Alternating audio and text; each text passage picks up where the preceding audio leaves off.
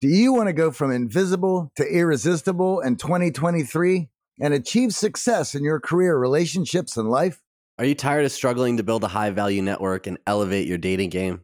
Then it's time to unlock your X Factor. Our personalized one on one strategy session and Skills Dojo will equip you with the strategies used by Fortune executives, professional athletes, and military special operators to succeed. With our coaching and mentorship, you'll fast track your journey to building high value relationships and becoming a key player in your network. Plus, we're rooted in science, which means we're constantly innovating and sharing the best insights from our interviews to overcome your fears and grow your influence. If you're ready to break out of the friend zone at work and in love, recession proof your network and build a high value social circle, then apply today at unlockyourxfactor.com. Welcome to the Art of Charm podcast, where we break down the science of powerful communication and winning mindsets so you have the cheat code to succeed with people. Every episode is jam packed with actionable steps to unlock the hidden superpowers inside of you. Level up with us each week by listening to interviews with the best in business, psychology, and relationships. We distill thousands of hours of research into the most effective tools and the latest science so you can start winning today. Let's face it, in order to be seen and heard, your communication needs to cut through the noise, and we're going to show you how. I'm AJ, successfully recovered introvert, entrepreneur, and self development junkie. And I'm Johnny Dzubak, former touring musician, promoter, rock and roller, and co founder here at The Art of Charm. And for the last 15 years, we've trained thousands of top performers and teams from every background. We have dedicated our lives to teaching men and women all they need to know about communication, networking, and relationships. You shouldn't have to settle for anything less than extraordinary. Let's kick off today's episode. We're talking with the authors, speakers, and professors Colin Coggins and Garrett Brown. They teach the popular class they created, Sales Mindset for Entrepreneurs, at the University of Southern California's Marshall School of Business. They're also the authors of The Unsold Mindset, redefining what it means to sell. In this episode, we discuss the secrets of the world's greatest salespeople like Steve Jobs, Elon Musk, and Jimi Hendrix. We also talk about how the best salespeople are actually creative at heart and sometimes not even in sales.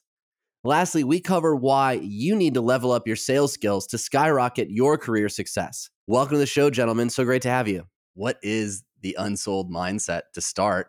Many in our audience aren't necessarily in sales, but they use a lot of these same skills in their career. So, we'd love to unpack that for our audience everybody is in sales, right? Like everyone is selling an idea or themselves or a product or a service. You know, if you ask people what they think of when you hear, when they hear the word salesperson, they'll say yucky, manipulative, pushy. But if you ask them who the greatest salesperson is, they know the top two answers we hear are Martin Luther King Jr. and Steve Jobs. You know, like we hear my mom, my son, like so the unsold mindset is, you know, we went out and interviewed the greatest sales professionals on the planet. And we were like, hey, like, why are you good? And who's the greatest salesperson you know? And they were introducing us to people that weren't sales professionals. In fact, all of them. You know, like we would intro we talked the number one salesperson, you know, at like at, at an actual, you know, like B2B sales company, like who's the greatest salesperson you know? And they're like, this trial lawyer, this restaurateur, this judge, we went to the number one salesperson at, at like a, a, a huge company and we said, who's the, who's the best salesperson you know? And they said, he said, Jon Wexler, um, the general manager of Yeezy and, uh, or was, and, and uh, Adidas influencer marketing, Shopify and Fanatics. Like he doesn't sound like a salesperson. You know, like we went to Nick Adler, who's like, you know, big in like the web 3.0 space. Like, who's the best salesperson you know? He's like Snoop Dogg. Like he taught me authenticity. And we go, so like all of a sudden, I'm like, well, wait a minute, like why are people telling us that the greatest salespeople they know are people they admire and they revere? But when they when we ask them, you know, when they think of when they hear the word salesperson, they think yucky. We're like, this is a crazy incongruence. There's something happening here.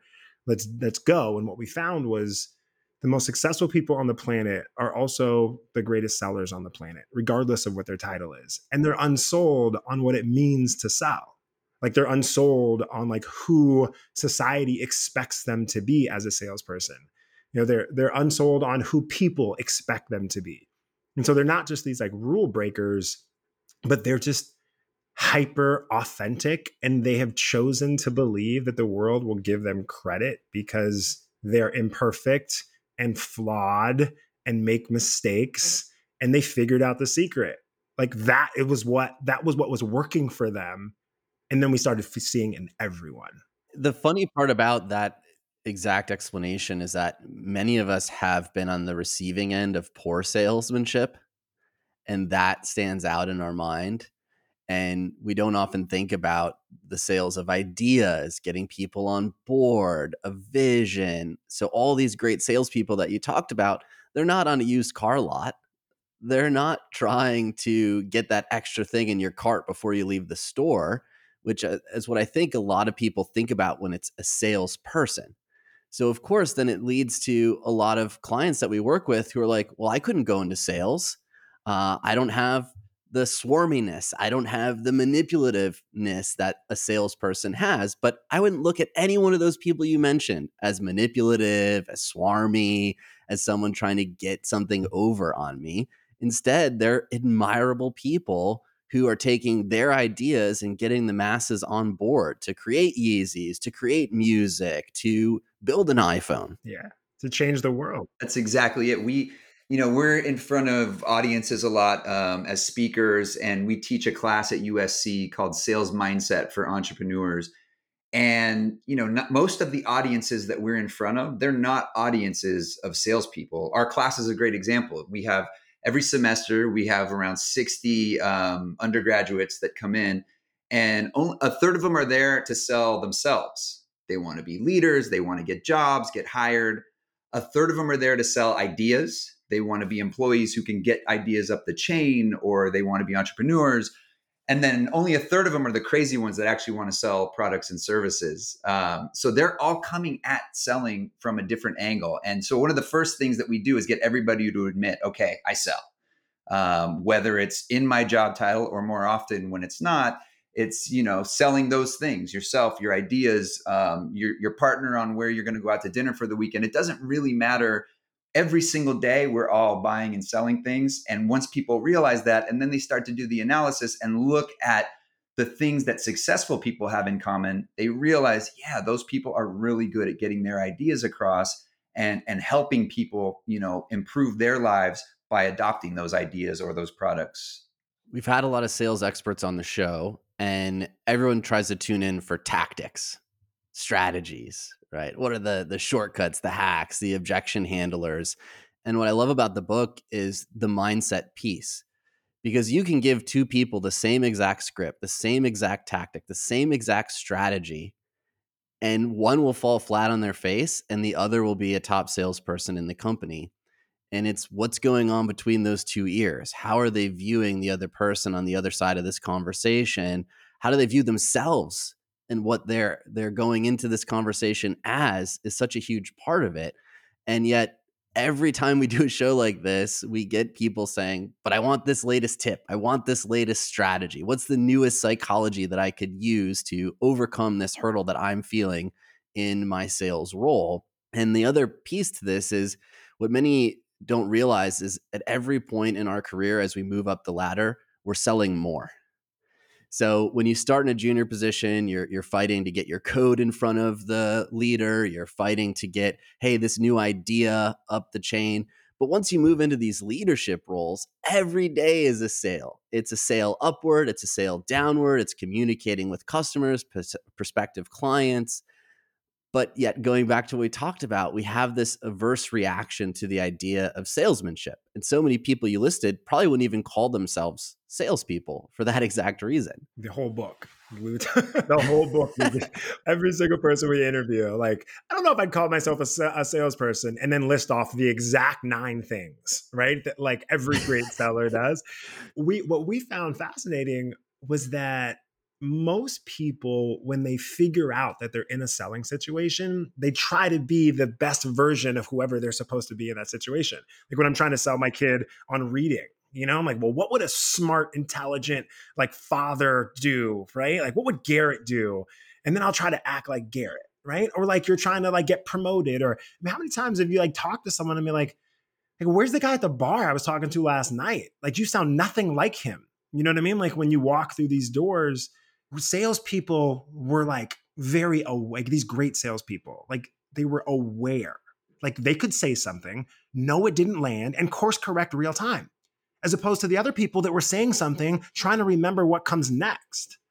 Right? Like you had this these people would talk you'd watch them on zooms they would be talking to people and you could see it they knew the person did not think that they were listening they, they, the person thought they were waiting to speak and they were shifting the questions. Everybody's like tell me the questions to ask. What are the best questions to ask in the interview? Like what are the best questions? It's like what they're really asking you know is like give me a leading question that i know the answer to that someone else doesn't so it makes me look smart. You know what the new cool science is saying? We smell bullshit a mile away.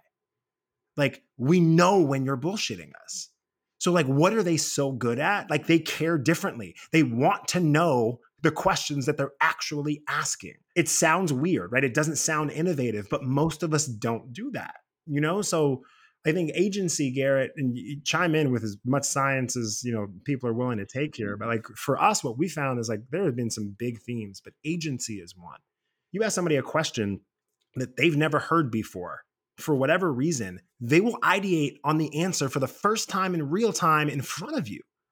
Like whatever the answer is, like they'll take ownership of that. That's their answer. You didn't sell them on that. That has nothing, that's not a tactic. Like the tactic is why do they care so much to ask that question? That's the tactic. Like you want to talk about like what great salespeople do, like they all get to the end goal differently, but they were all thinking the same thing. They were thinking about the person they were talking to in the exact same way in order to want to ask a question most people would never care to ask. And that agency that these people are creating, most great salespeople are self-proclaimed sales salespeople. They just they just strip agency. You know why people don't buy from you? Because you're right because I don't feel part of the process, because I don't feel part of the decision making process, right? Because I don't feel like you care about like my my two cents. But these great salespeople, like they're not selling; they're doing a great job of instilling and reaffirming agency. A word that came up a few times so far is authenticity, and so much of what we see in sales training and what we listen to in these podcasts or read in these books creates an inauthenticity in the way we're asking that question why we're moving to that next step, how we're following the decision tree on the page to get to, okay, now I can go a level deeper and dig into the pain. But yet, every single person that you said is a great salesperson comes from an authentic place. So, how do we manage this where it's like the training is taking us outside of authenticity and taking us into probably conversational pathways that feel transactional, don't feel good to us? but the person who's actually buying with the high BS meter is really buying the authenticity, not buying the strategy or the tactic you're using. That's exactly what you were saying earlier. These great sellers, and we'll call them sellers and not salespeople because they have all these roles, but these great sellers aren't great because of what they do. They're great because of what they think you know we all have these same tactics and and so what happens what we see a ton with young salespeople especially but it's it's true across the board but we see it a lot with students who get out into the real world is they get out there and they find themselves in a selling situation and they think that they're supposed to act a certain way and they're supposed to know certain things and they're supposed to do what a, a quote unquote great seller uh, is supposed to do and so they'll go out there and they'll do these things. They'll look to some example, um, somebody in their company, maybe the best the best salesperson, the top performer in their company. They'll look at that person and they'll say, "What is he or she doing?" And I'm going to do exactly what they're doing. I'm going to ask the same questions. I'm going to use the same script. I'm going to tell the same jokes. And then they go out in front of a customer and they do just that. And the customer doesn't buy and they're like, well, wait a minute. I did exactly what the best person on the team is doing. Why didn't it work? Can't be my fault. Now it's got to be the customer's fault, or it's got to be something outside of me because it's not me. I did everything that that person's doing. And, you know, we all, that's really the core of authenticity. The reason that it works for the best performer in the room is because it's authentic to them. And they ask questions that they actually want to know the answers to. And they tell jokes that they think are funny that maybe somebody else doesn't quite think is funny so when you start to try to pretend to be something, you know, we we, we say in our book and and and remind people often, you can't act authentic. You literally can't. By definition, you can't act authentic. I don't think it's fair to say that th- these folks who are put in this role are pretending to be somebody else. They're programmed to model. They're programmed to model success. And so if they're going to see success, that's what they're going to mimic in, in order to get those results. Now, the, the problem comes when they're not getting the results that they're looking for of what they are going to do to make changes to get the results that the other person is getting. When they get stuck in the mud and they're just spinning their wheels, well, now it's fair to say, well, because you're continuing down this path, you're modeling somebody, somebody else's authenticity, which makes you inauthentic. And so, what are you going to do to bring your own authenticity into this role? Right. That's the, the that that's the disconnect between I think what you know the quote unquote customer, the buyer, like the disconnect between who they actually want you to be and who you who you think like you should be like as yourself you know when garrett talks about like copying and like pretending to be someone and you hit it like johnny you were like they're modeling to be this person. What where the disconnect is is they're assuming the reason why it's working is the words that are coming out of their mouth. But that's not the reason right? That's not actually the authenticity right? It, like what's the what what works is that they they wanted to know a question so they asked. That's completely different than asking the question. To get good, you're going to have to mimic a model. In in the book, you pointed out about Jimi Hendrix. I'm a guitar player. I started out learning every guitar or uh, Jimi Hendrix lick I could copy and mimic. And then, in order to bring my own self into that, bend and change every one of those licks so they became unique to me as a as a player. And so being able to find these successful people to model them will at least get you moving in the right direction. Because let's face it, a lot of people in that room, in that classroom, are going to be terrified as all to hell to get on that phone and start making cold calls. However, you give them a roadmap or something to model that makes that process a little bit easier. And then when they realize, okay, I made a few cells, but I'm not banging numbers that I should be, well, I'm going to have to start making modifications then to what I'm doing here until I reach those results.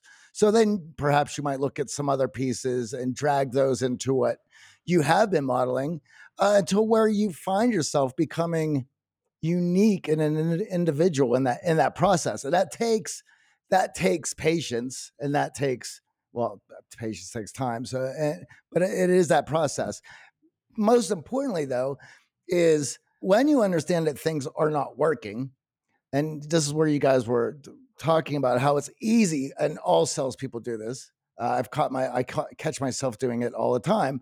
Is the minute things aren't working, I start blaming the customers uh, and the, the prospects, and only to realize why well, I can't blame them. They're the ones signing up for a call. They're the ones who are interested in what's going on. So finding to be honest about what I can change in my processes and what those sellers can change in their processes to get those results that they're looking for. And I think the book has a wonderful way of flipping the script. So rather than blaming the others and or looking for as AJ was mentioning tactics to get me what I want of a transactional call, it's well we're going to reverse the mindset here and we're going to look at you as somebody who is giving value in this conversation equaling the playing field. Bringing yourself down is not a coach on this call, which for somebody who is a coach, that's a difficult thing to do to where you're not, you're now a teammate and you guys are going to walk through this together. And at the end of this, this person has to feel that you have their best interests in mind and you know the way to go to help them get the results that they are looking for. Yeah, there's there's so much to to address there, and really in a, in the best way possible. I th- I love your example of of as you're learning to play guitar and you're learning the Jimi Hendrix licks because at some point you know you're listening to the record over and over and you're copying the notes, and at some point you've got those notes exactly. And you know you and I can sit there and do that for hours and hours and hours. We're still not going to sell out a stadium and and move the people the way that Jimi moved the people. But then as you start to make it your own and you start to do that, then you start to have your own following and people are people are realizing that you're putting your own spin on it. That's exactly what we're talking about here. And what these great sellers uh, are doing whatever their industry is is setting up the infrastructure to give themselves permission to do that.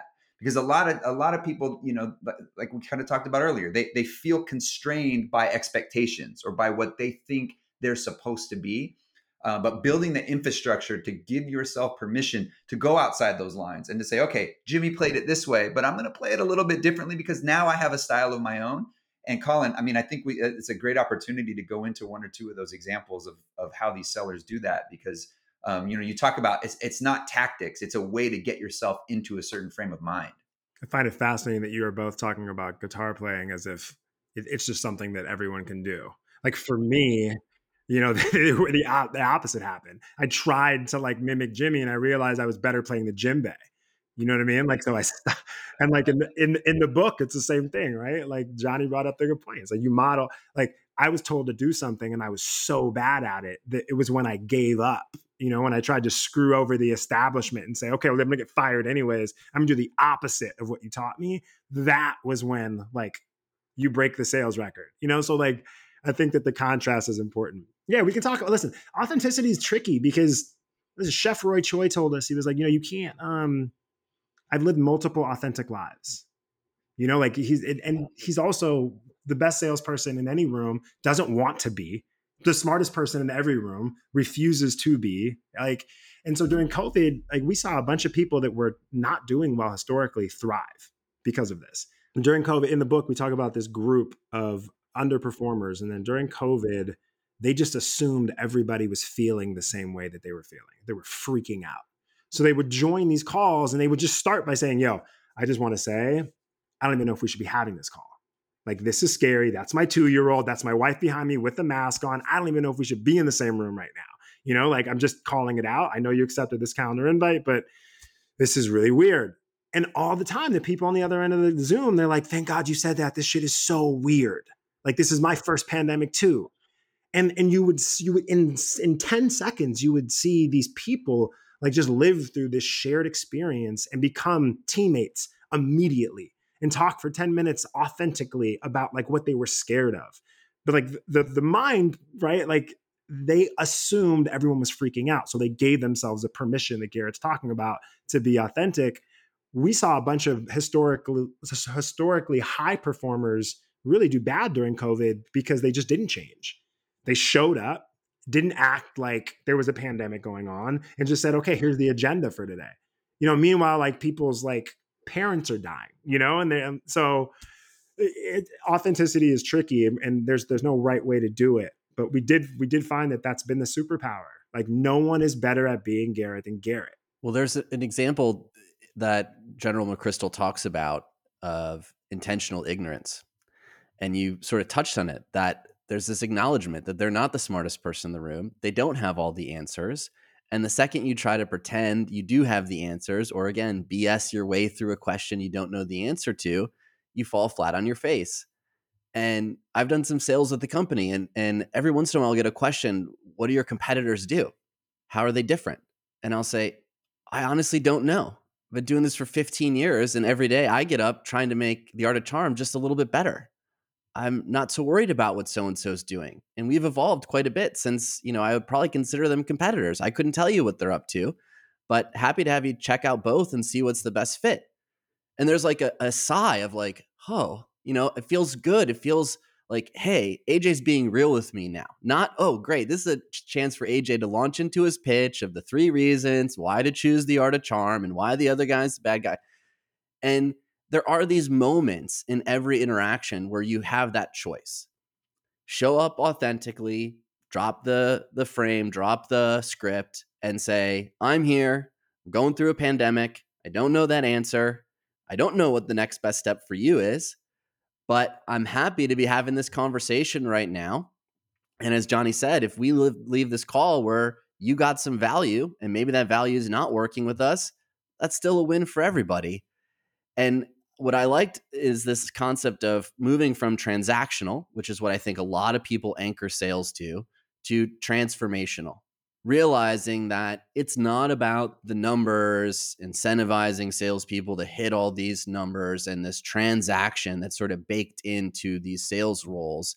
And it's looking at the other person empathetically and trying to figure out how can we transform this conversation to give meaning and value to both of us and wherever the cards fall from there if it works out and you're working with us great i'm super excited i believe that we're going to help you If it doesn't work out, great. I'm happy we had this conversation and you got to a place where you you move forward. You you made a decision. You clarified whether or not the art of charm is for you. And to Johnny's point, you know, I've left calls feeling really great knowing that we're not working with this person. We're not the right fit. It's not the right place for them. Happy to introduce them to a friend. Keep listening to the podcast.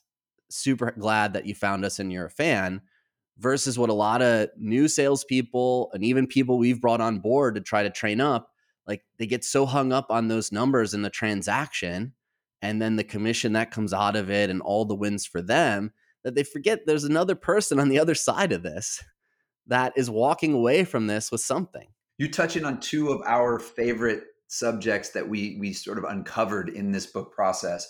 Intentional ignorance we ended up having to give an entire chapter to that because it just kind of blew our minds the, the way that that and then of course thinking transformationally versus transactionally. But i want to stay on intentional ignorance for a second because there's two elements to it. There's one which is what you said where customers pick up on inauthenticity i mean even just there is science that shows that even the tiniest bit of inauthenticity and that can mean eh, something as big as making shit up about your product um, which unfortunately some people do. But it can also be something as small as just asking a question where you don't actually care about the answer. We pick up on that on the other side of the table or on the other side of the phone, and we realize that we're like, oh, this person's trying to sell us. There's this whole there's science that I promise, Colin, I won't get into, but but there's a concept called schemer schema, which is basically we all have this schema, this this framework in our heads of what we think people who are scheming against us, i.e., sometimes salespeople, um, are trying to do, and we put up these walls. And so um, intentional ignorance in, in that context is a great way to avoid coming across as inauthentic. But I think even more importantly than that, or as important as that, Colin, is is the way that we saw people using intentional ignorance to show up as a different person, as a better version of themselves, to show up really authentically and to move differently and to care more. When you are an entrepreneur, you know your product better than anybody because you've created it, you've built it, you've slaved every day putting it together. And now that you're at a place where you don't even go to sleep unless you know that you can sell X amount so that you can pay rent. Yes. So, at what point or where can you find places for intentional ignorance to give you that space to help you along so you're not overselling, so you're not value selling, so you're not getting stuck into all the the details that lead to overselling. There's two different options here, right? I think one is is social awareness and one is self-awareness. So I'll give you, you know, two examples. Yeah, one example was we interviewed a great like ad tech exec. Like she was fired. She was so good at her job and she like doesn't love tech. She just doesn't like she doesn't enjoy it. And she likes selling, she loves people, she loves companies, relationships. She's just not a tech person. Like it doesn't give her energy. So every time she has to talk about tech, she's acting like she's excited about it, but she's not.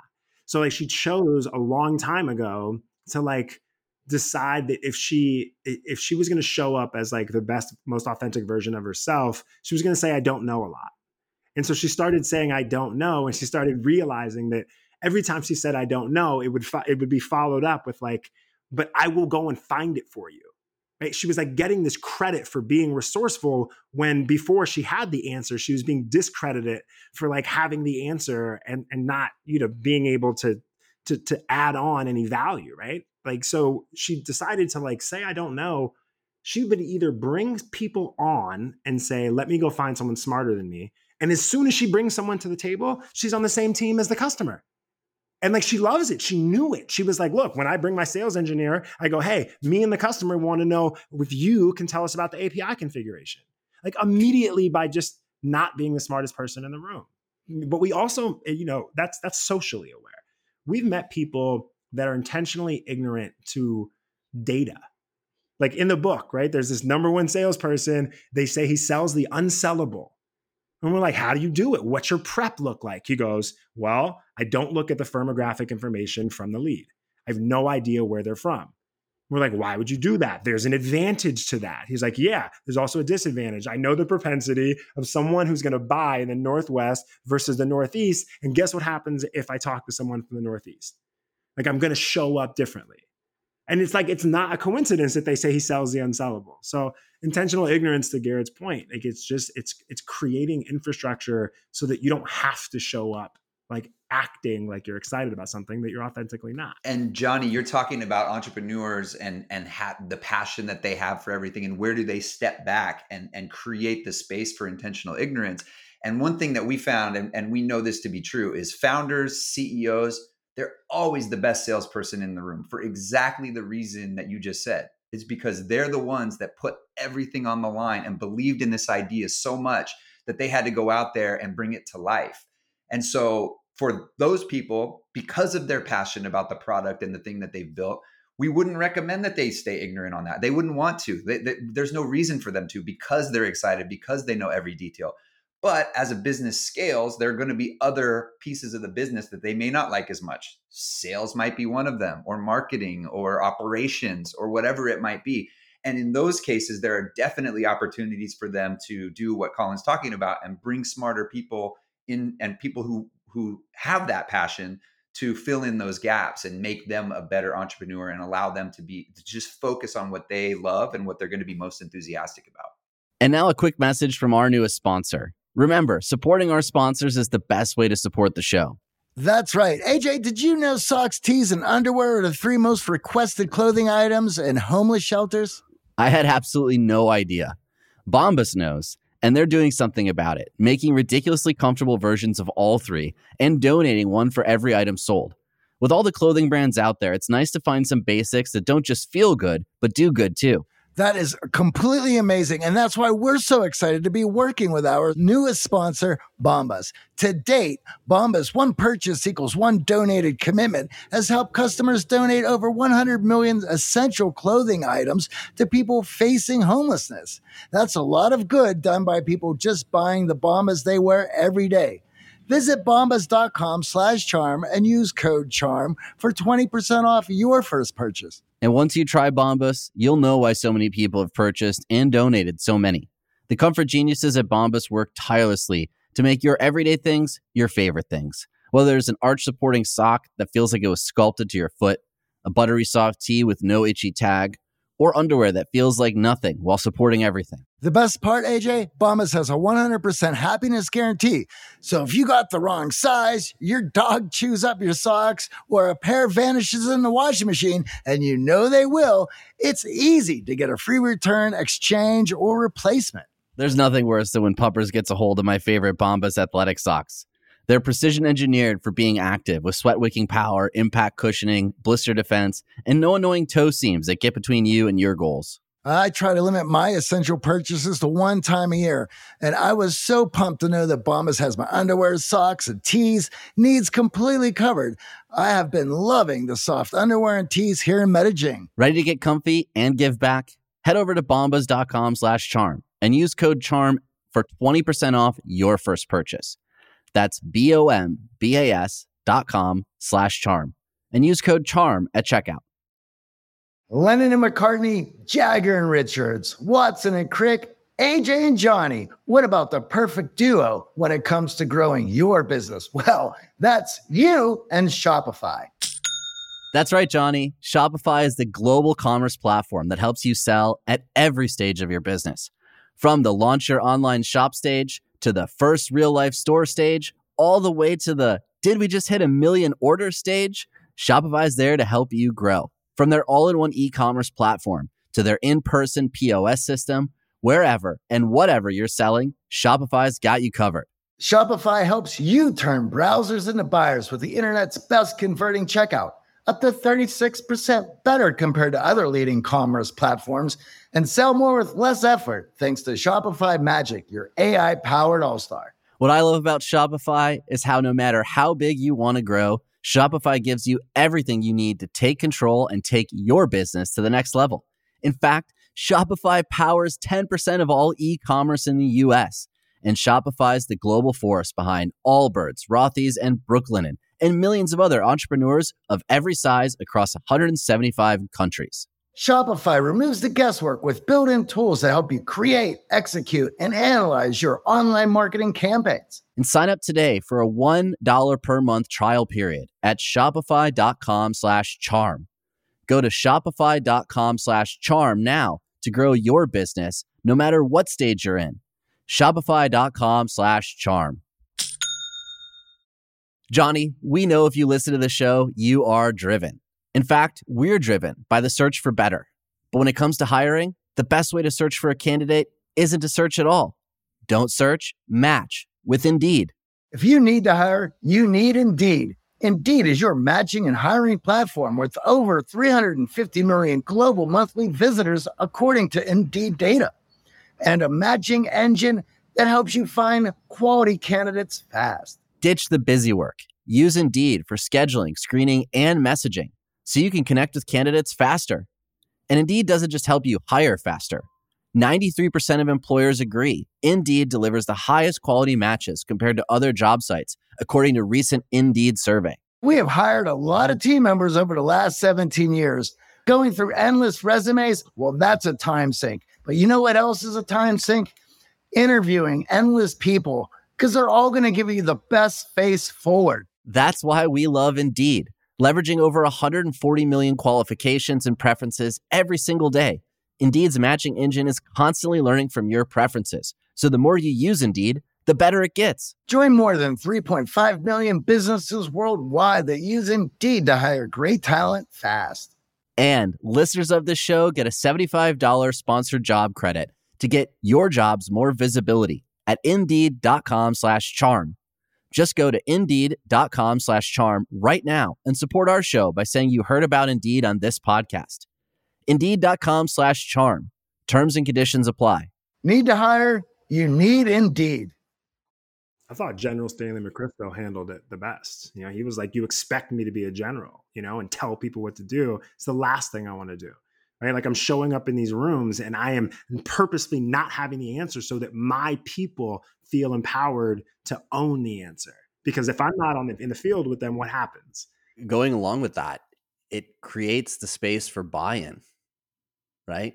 We don't like being lectured at. We don't like being talked to we want that agency to feel like whether we're marching onto the battlefield or we're signing this year long SaaS contract or we're signing up for coaching or we're buying that car off the lot, that it was our choice, not that we got arm wrestled into it and we got the general manager on the phone barking at us, but instead, you know, that simple shift of, hey, I don't know, but let me bring a team member on and now become the teammate of the prospect and say, yeah, show me how to do that like i want to make sure that we have this feature specifically for this person. Well holy cow does that prospect that future customer feel the authenticity in that interaction? It's a difficult balance as johnny was talking about because there's this propensity when we're super excited about something and we're going after the incentives that are created in a lot of these roles that we try to fake those moments of being the smart person having the answer having that quick comeback, the pitch ready to go. And one of my early mentors, we were talking, and I was like, I hate sales. And he's like, Exactly your point, Garrett. What are you talking about? You're the greatest salesman on your team. And I'm like, But I don't get on the phone. I don't talk to potential customers. He's like, But you have 15 people on your team. You created this company from nothing. Do you know how hard it is to get 15 strangers to buy into your dream and to work for you? Like, that's the ultimate sell. And the investor, and right, that you had to sell that shift, right? It's like, oh, okay, and that's what I. The book is full of shifts, mindset shifts for you as a sales professional or an entrepreneur or even a manager to realize that if you take a different perspective, if you look at it through another lens, you might find this other side of you that allows that conversation to be more fun, more authentic, more genuine, and allows the other person on the other end of that to feel something good out of that conversation. Because there's nothing worse than hanging up a call, leaving an investor meeting, walking out of a pitch, feeling like you faked it, and knowing that the other people in that room could tell you faked it too. Buyer's remorse.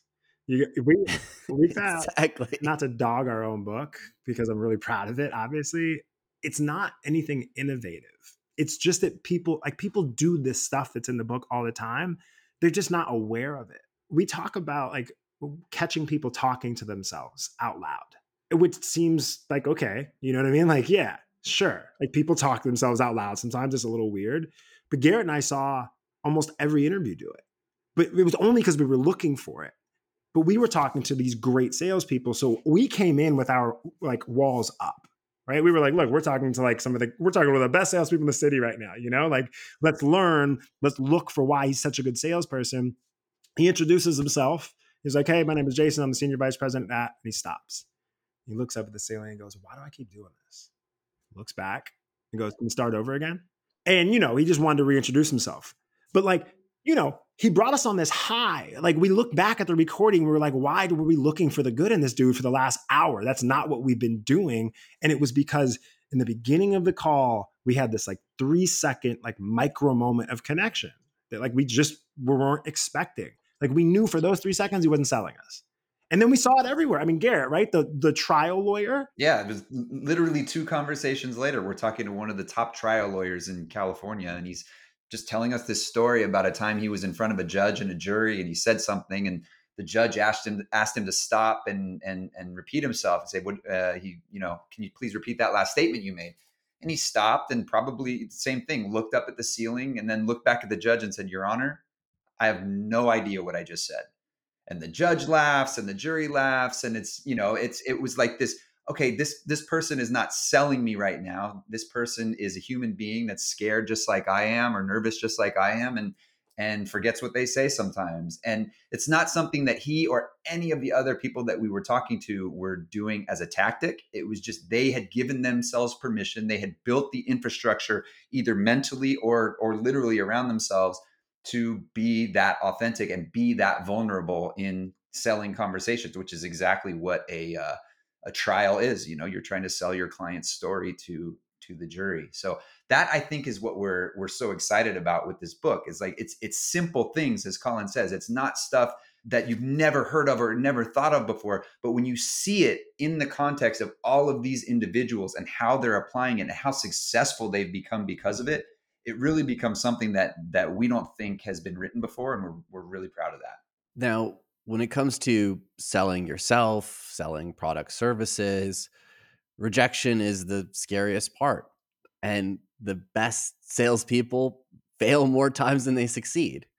So there's this unique resiliency and thick skin that comes along with that authenticity that allows them to pick themselves back up, go back into the courtroom the next day with a new client, go back into the next boardroom and try to pitch Nike on Yeezys. Like there is this ability to walk away from rejection and get right back on the horse and do it again. And when we started this company, we were really focused on dating, working with a lot of single guys. And that was like the ultimate rejection of how, how do we avoid rejection, right? It's kind of like all the tra- tactics and strategies in the dating realm that people look for. But there's this ability with great sellers to take that, learn from it, tweak, and move on instead of hold on to it, shut down, and give up. So, how can we build that adaptive resiliency that allows us to keep moving on if rejection is the name of the game in all of these situations and it's unavoidable? I think it starts with understanding learned optimism. I think that that's that that's really interesting. Like for instance, Garrett and I did not meet our wives because our ex girlfriends were perfect. No offense to our ex girlfriends, right? So, like, at some point, what ends up happening is with age and experience, you start to realize that, like, if you want to have a breakthrough, you actually have to break through something. Like, there has to be an obstacle, there has to be a rejection. So, like, when you when you look at these people and you and you say, wait, how are you like so okay with like what's happening right now you know with you getting rejected with you not winning. It's a self-fulfilling prophecy right? It's like they're not looking at this as like a mile marker or as a as a finish line. They're looking at it as a mile marker. Like if they think that they will actually succeed they will continue to try as naive as it sounds and eventually they'll be right. And so we were finding you know that these people were attaching purpose to everything that they were doing right? Even though we were so goal oriented right? And we were trying to figure out like yo how are you how are you hitting these goals? Like how are you mastering goal orientation? Like are you looking at it every single day? And they were just trying to figure out a way to tell us what their purpose was. And it was like this every time we would see it like they just weren't looking at um, at the goal or you know of hitting it or not hitting it. It wasn't causing them to go into a place of scarcity. It was just causing them to want to figure it out even more like they cared differently about the goal because it was attached to a purpose. So resiliency has a lot to do with the conversations you have with yourself. Yeah purpose is is definitely a big one and there's a, a lot of what these great people are doing from a mindset standpoint too is reframing things. And it can sound really cringy and cheesy to say oh you reframe your failure as as a positive thing but you know colin's example about meeting our wives is is a good one. Like there it, it's easier to do in the past what these great people do is they do it in the moment. And there's a concept that in the book called that we talk about a lot as well called celebrating the process. And that's really, really important to us. It's something that we discovered from all of these greats, and it's something that um, that we've definitely incorporated into our own lives. And what we mean by celebrating the process is it, they're not just celebrating the wins; they're not celebrating the closed deals. They're celebrating the failures and the hangups and the lessons along the way because they know that okay i got hung up on or i got rejected or i got this objection that i couldn't uh, that i couldn't overcome because it was legitimate. I'm going to celebrate that because now i'm going to learn from it and i'm going to figure out what i'm going to do next time so that i so that it doesn't happen again.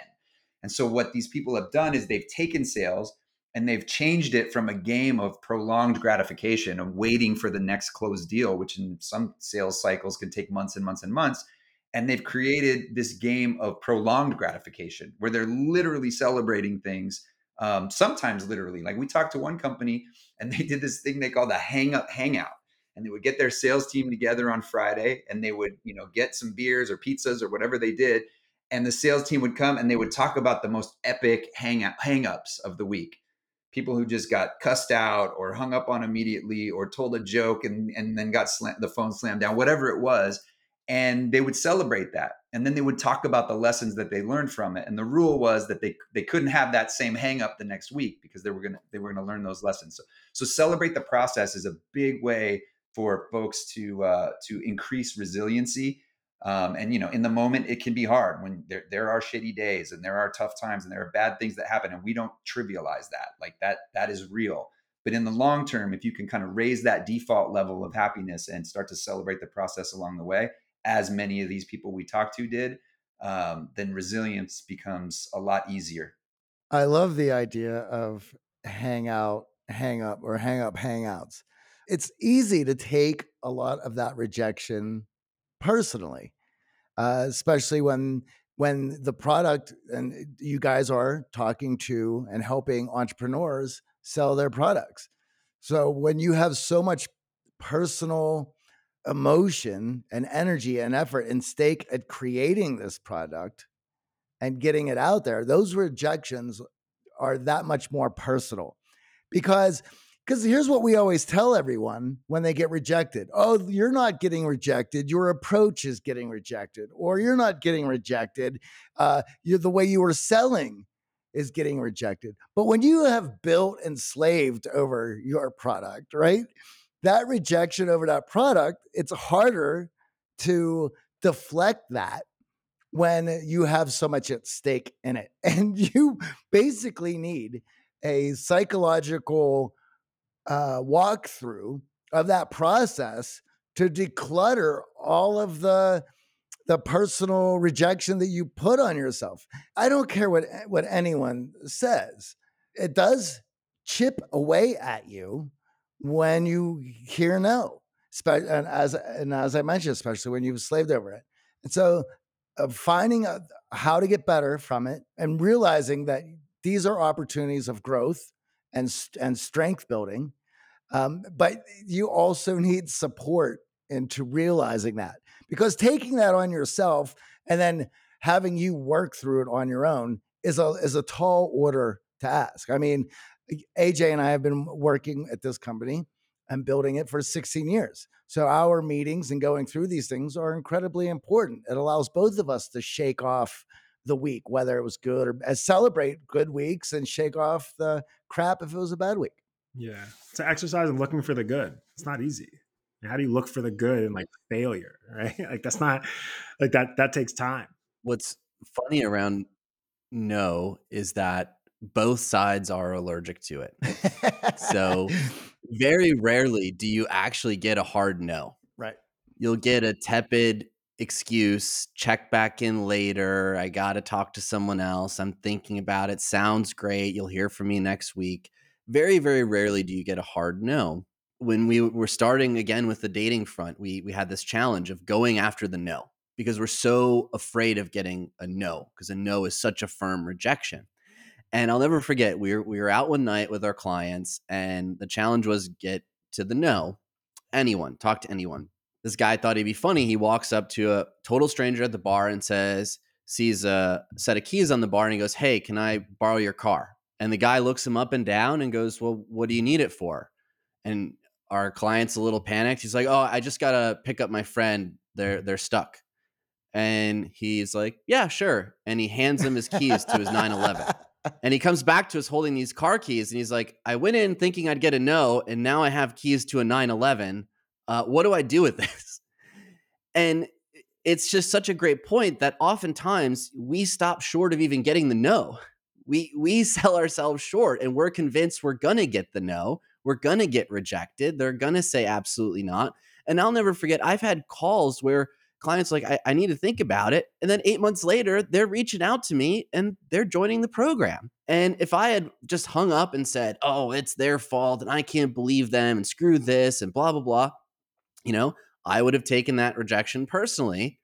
And now realizing there are actually good no's. And you talk about this concept in the book. I love to introduce it and share because Johnny and I know there are, are good no's where you can actually change and adjust and adapt. So we went through the pandemic. The bulk of our coaching before the pandemic was in person.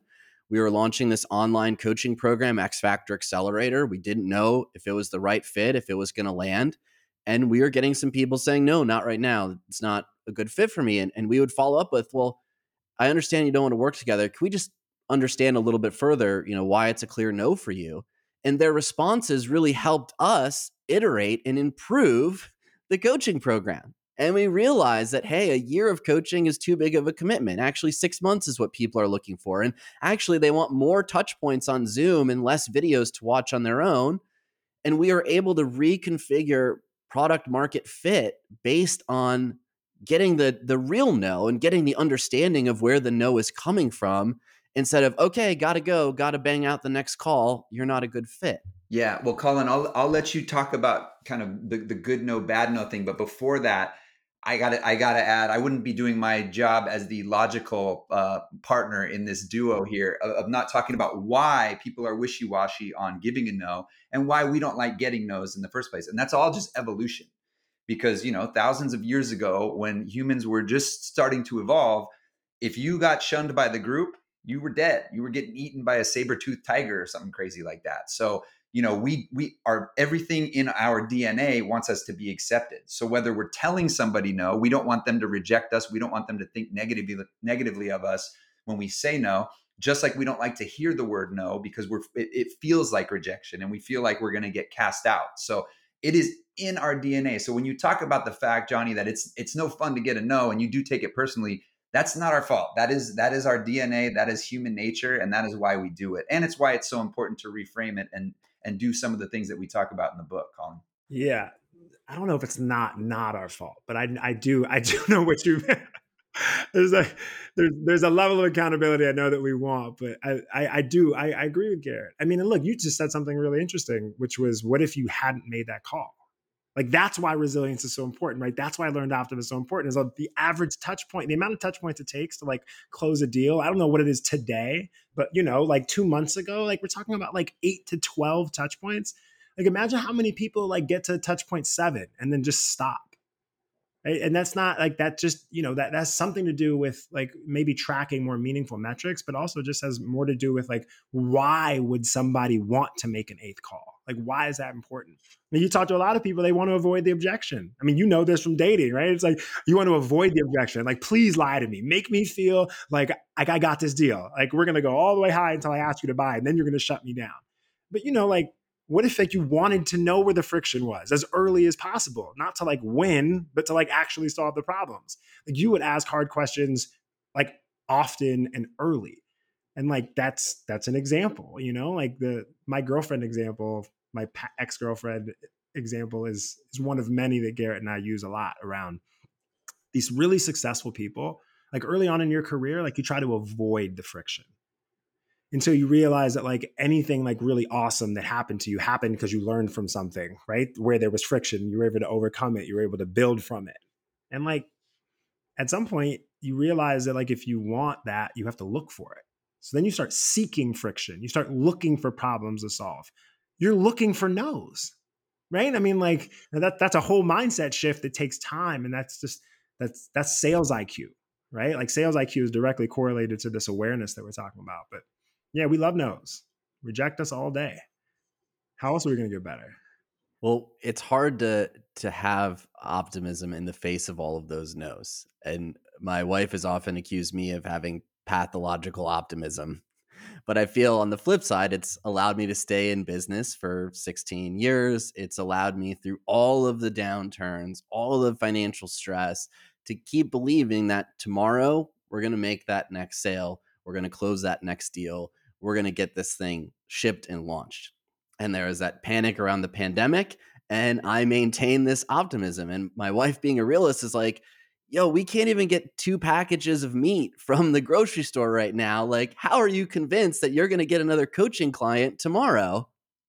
And I'm like, well, the problem still remains. Like, people are struggling to connect people want relationships. It doesn't matter if the grocery store had a run on ground turkey. Like tomorrow, they're still going to want to not feel lonely.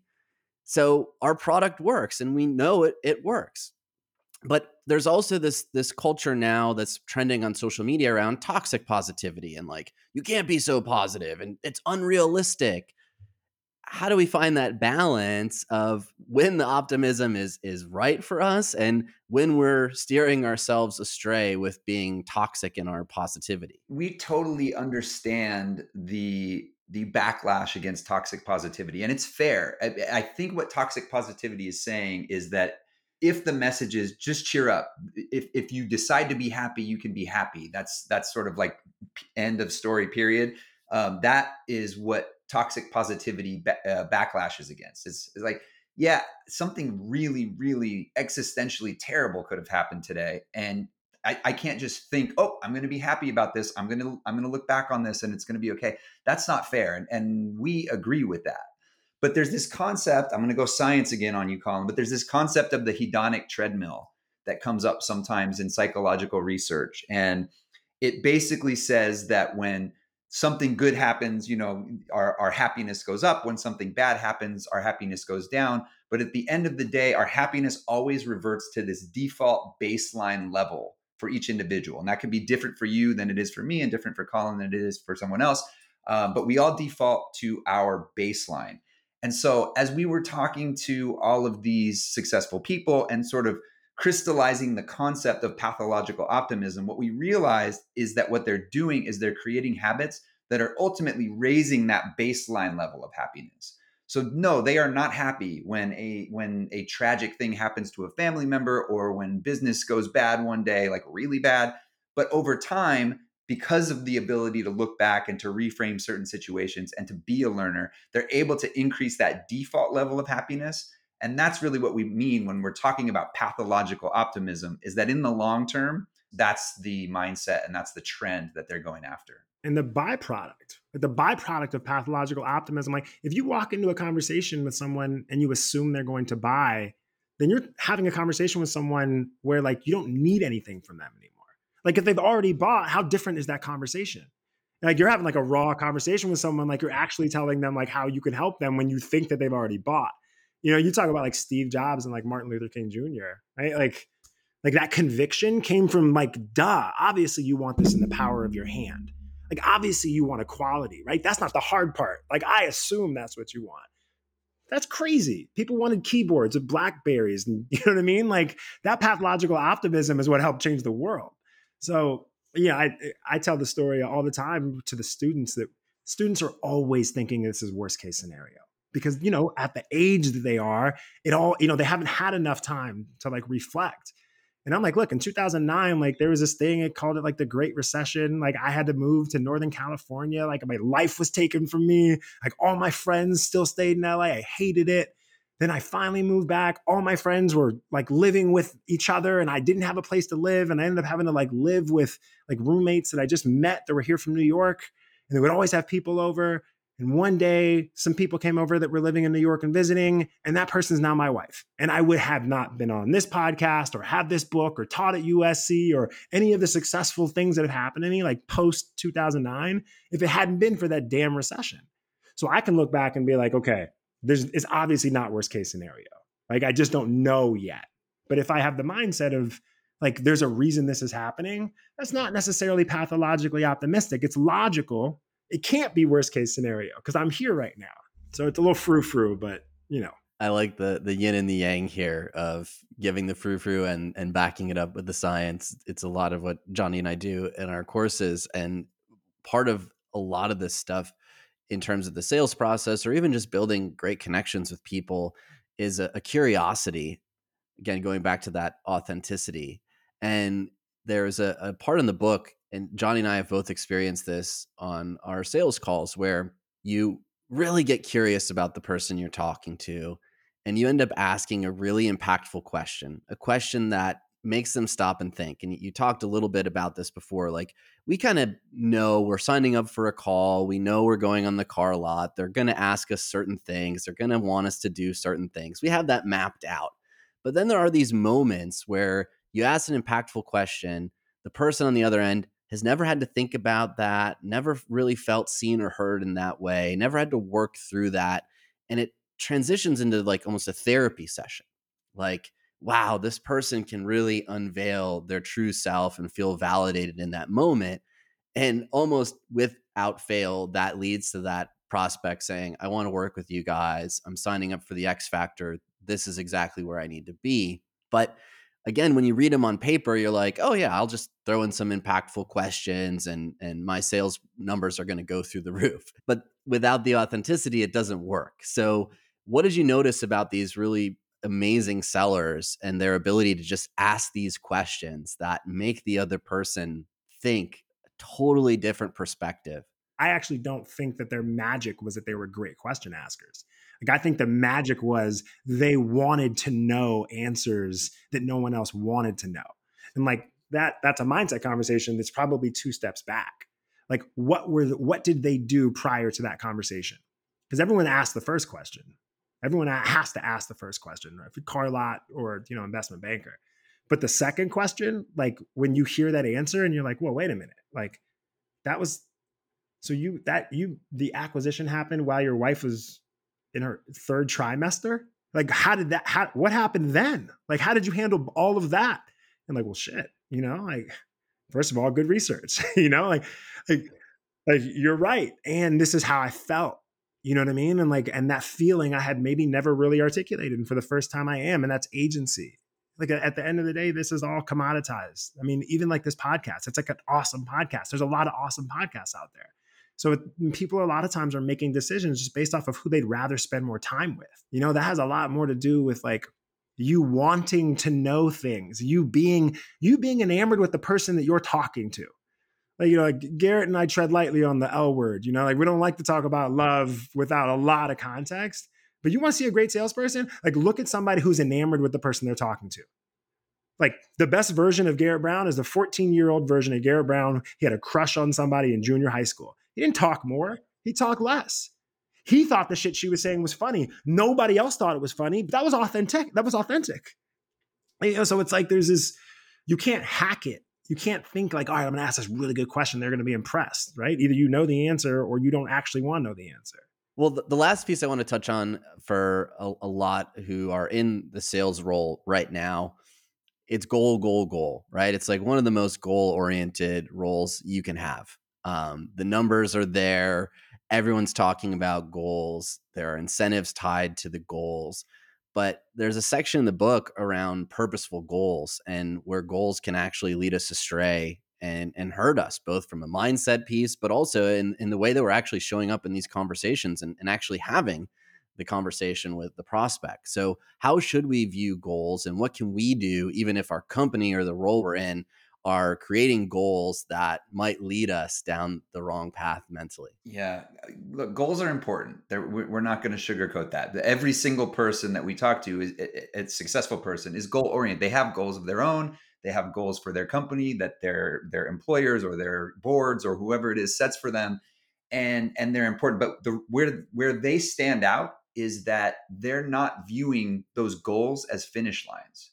They're viewing those goals as mile markers, and and the reason for that is uh, uh uh, there's a handful of reasons for that. One is they know what happens when you get to a point where you know a goal is coming up and you know you're not going to reach it. That's where a lot of the sales behavior for for the salespeople specifically that gives the stereotype the bad name. That's where that comes from because you're getting to the end of the month and you're not going to hit your quota. And then you start to do things and say things and act in a way that maybe is not how you would authentically do it if you didn't have that pressure. So that's a big part of, of why, you know, they, they look at goals as not enough. The second piece is that, and we've all experienced this, you hit a goal, right? You've, you've been working, you, you, you're trying, you define this goal, you work towards it, time has passed and you've achieved this goal. Now what happens? That's it? You're happy forever?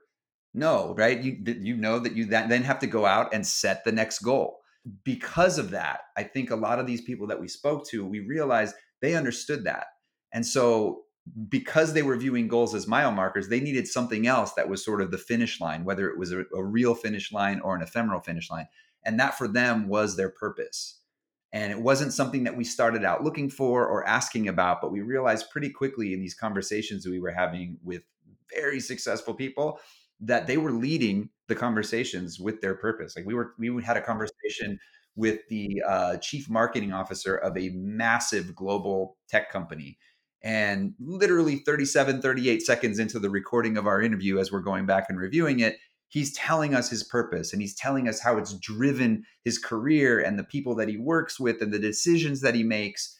And we were just blown away by that because, and of course, we start seeing it over and over again. So what people are doing, what these people are doing, these unsold sellers, is they have their goals and their goals are important, but they're tying those goals to a larger purpose so that when they don't hit them, or even when they do and they know they have to set another one, they realize that they're progressing towards something that's bigger and more important and more meaningful to them. I also think it changes you.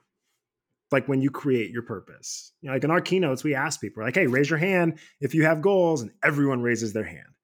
And then we're like, okay, only keep your hand up if you also have them like written down somewhere and you look at them every day. Like half the hands go down, but the hands that are up are still really proud. And then we're like, okay, now only keep your hands up if in addition addition to having your goals articulated and you look at them every day, you also have your purpose articulated and you look at it every day. And almost every hand like sheepishly goes down except for like one or two. We're like, all right, you know what? If you have your purpose articulated, you can put your hand back up, even if it's not written down, and like no hands go up and there's only these two people in the room like there's thousands of people and there's, there's always a few hands left and you're just looking at them and they're the top performers they're the ceos they're the entrepreneurs like they're the ones that risked it uh, risked it all right and got to the other end and like have these like battle scars and are so purpose driven that that's the only reason that they got there. And you you know what these people look like you know like not to get too like emotional but you've been in a room with someone that like has magnetic energy you know, people are like, what is that? What is it about that person, right? That like everyone's gravitating towards. Normally, they have their purpose articulated and they see it in you. Like AJ, like it was a vibe, even if you hated me, because like you're helping me like like articulate my purpose to the world. Right. Like I see my purpose in you, right? I am going to treat you differently, even if I don't know you. Like the only other reason why like I could feel magnetic in a room full of strangers and and like gravitate towards someone is if I've already written down my purpose, it's pretty easy to recognize a purpose driven person. Right? Like you like real recognizes real. You know what I mean? But it's not magic. It's not law of attraction. Well, there are younger members of this audience, probably some that could be in your course. And uh, their next follow up question is great, guys. like, yeah, Steve Jobs has his purpose. Yeah, Elon Musk has his purpose. But I'm 20 my first job is going door to door selling garage door painting. Like, there's no purpose in painting garage doors. How, how do I actually find my purpose if I'm in an entry level job and I'm forced to do the door knocking? I'm forced to do the cold calling. So, what's your answer to to that person who sheepishly put their hand down and doesn't even know where to begin on that purpose? I would be like, hey, we talked to someone that sells trash for a living, and they're really purpose driven, and they don't, and they're not, and they don't love trash you know, like, you know what's cool about doing a purpose statement exercise? And like Garrett, we have like so many examples. There's one in the book, but it doesn't matter whichever one you do. Like, it, it's sort of no pun intended serves its purpose. You know, when you get to the point where you have to talk about, you know, like like how you enjoy expressing what you love doing, like those words are like serving, teaching, right? Like inspiring. Like they're they're they're normally like external facing, right? They're like of service words and and goals are normally like very self-serving right? Like i mm-hmm. want to achieve this. So the easy answer to the question is like just ask why you know? Like i wake up in the morning and i got to do these cold calls like why am i doing these cold calls? Because i want to make money. Why do i want to make money right? Like the third why is not a novel idea right? You get to the third why and then you're like oh this is the reason. But it's it's deeper than that. Yeah, i said it earlier you have to uh, our students get it. Like when you get in the real world and you have to get your first job or like an entrepreneur like sometimes what you're good at and what you love doing are not the same thing. And there are things that you're going to have to do right that you don't love doing. But when you're doing what you're good at if you start looking for things that you love right like you'll start finding them. And then it'll start to like skew your career trajectory and i think that's a that's a, a larger conversation around like finding purpose in the most mundane of places. Like it starts with like looking for it. Yeah it reminds me of the story of uh, job satisfaction another guest had shared with us around uh, janitor in a hospital.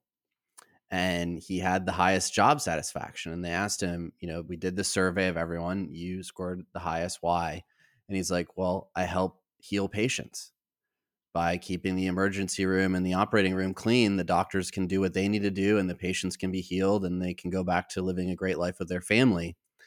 And it's getting to that third level of why, right? To get to that answer because you look at a janitor and you're like, "Well, you're you're mopping the floors, you're you're moving garbage outside. Like how do you find purpose in that?" Well, he asked himself that third why, right? Like, well, why does this trash matter? Why does the floor need to be clean? Why does the hospital need to run on time? Why does the OR need to be moving like clockwork? Because there's families to save, there are people to heal. And every every role you're in, when you ask that third why, you can get that level deeper. And that is why we focus on mindset over tactics because that is 100% it's a beautiful story and and that's just mindset. You know, he he's probably a phenomenal janitor um, because he has changed the way that he thinks about what he does and who he does it for. The brain is malleable. And that's the best part about it. If you look for the bad, you'll find it. If you look for the good, you'll find it. We have a story about a psychic, like in our book, because it's just a really good representation of it. The psychic tells my boy, yo, three good things are going to happen to you today. And the guy finds three good things that happened to him. He found something at Chipotle. He found something like for missing a ticket. He found something else.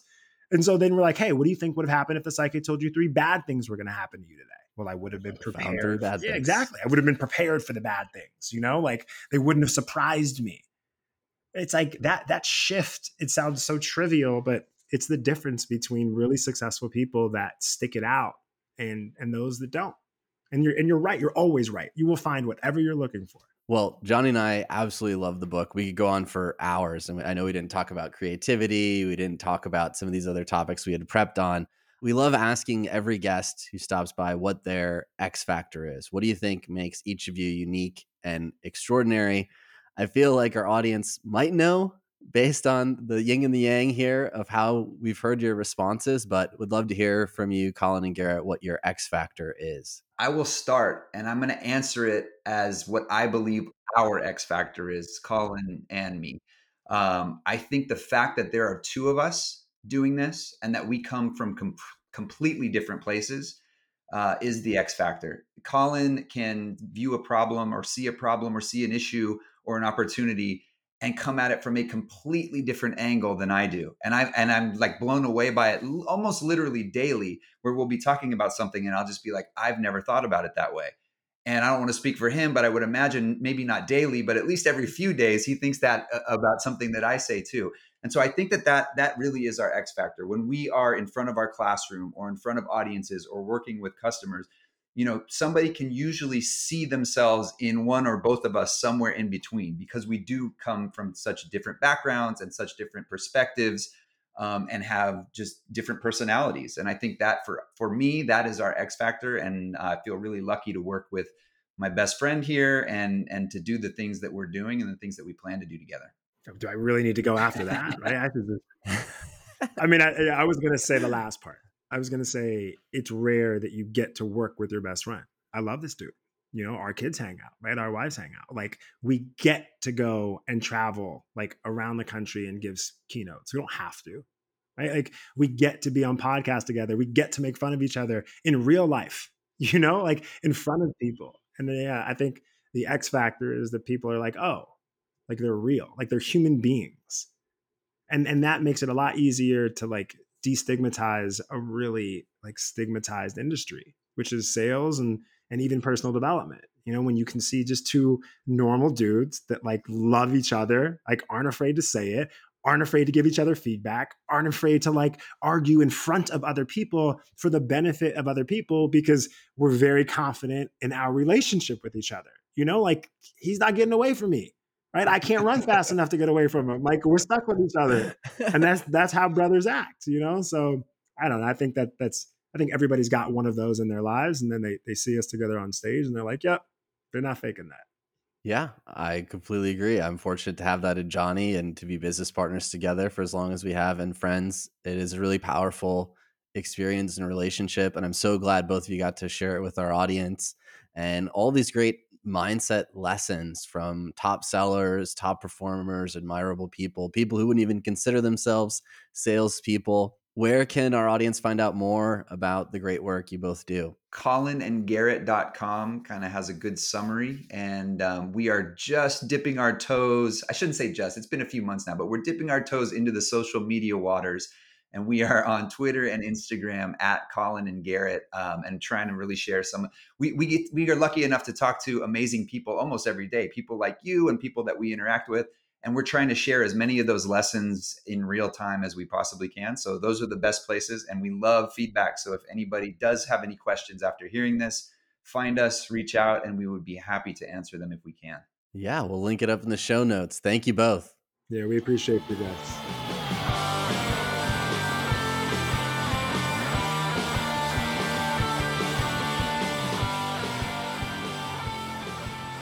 As we know, Johnny, sales is about more than tactics, it includes a creative mindset. Well, it's funny how often sales comes up in the work that we do. I mean, it is a key component to persuasion, influence, building rapport, trust. It's everything that you need. It's amazing to me that more people don't get into learning about sales. Absolutely. Crucial skill set to succeed in your career. This week's shout out goes to our Miami Bootcamp participants. Every one of them made giant strides in their communication, mindsets, and rapport building. AJ and I love nothing more than watching you guys take what you learned in class and apply immediately that evening, going out for dinner and drinks. It's inspiring to watch how quickly change can happen when you're surrounded with like minded, high value people who are cheering you on. It makes it impossible not to grow. And a special shout out to Justin, who pushed himself above and beyond his limitations and inner critic. You crushed it, and we're so happy that you were able to tap into the power that you have when you unlock your X Factor. We all deserve fulfilling lives, but you must grow into that person. Welcome to New Lives, gentlemen. See you inside the X Factor Accelerator. If you listen this far, my guess is it is because you want more out of life and finally succeed at love, work, and life. If that's the case, then join us, the Art of Charm team, and listeners just like you who are experiencing breakthrough conversations, supercharging their confidence, and growing an incredible network inside our world famous X Factor Accelerator program. The X Factor Accelerator is where high achieving, like minded people meet, strategize, and unlock your hidden X Factor to make sure that you get the most out of life's opportunities and unlock those doors keeping you from success. We start every month with a goal setting strategy session. So you have a personalized plan of attack, as well as weekly implementation sessions with opportunities to practice your conversation skills, rapport building, supercharge your charisma through powerful communication, and Unlock the charm to attract the right people into your life. Imagine what you can accomplish with coaching and mentorship with The Art of Charm. What are you waiting for? Join us today at unlockyourxfactor.com. All right, before we head out, a huge thank you to our producers, Michael Harold and Eric Montgomery. We hope you have an incredible week.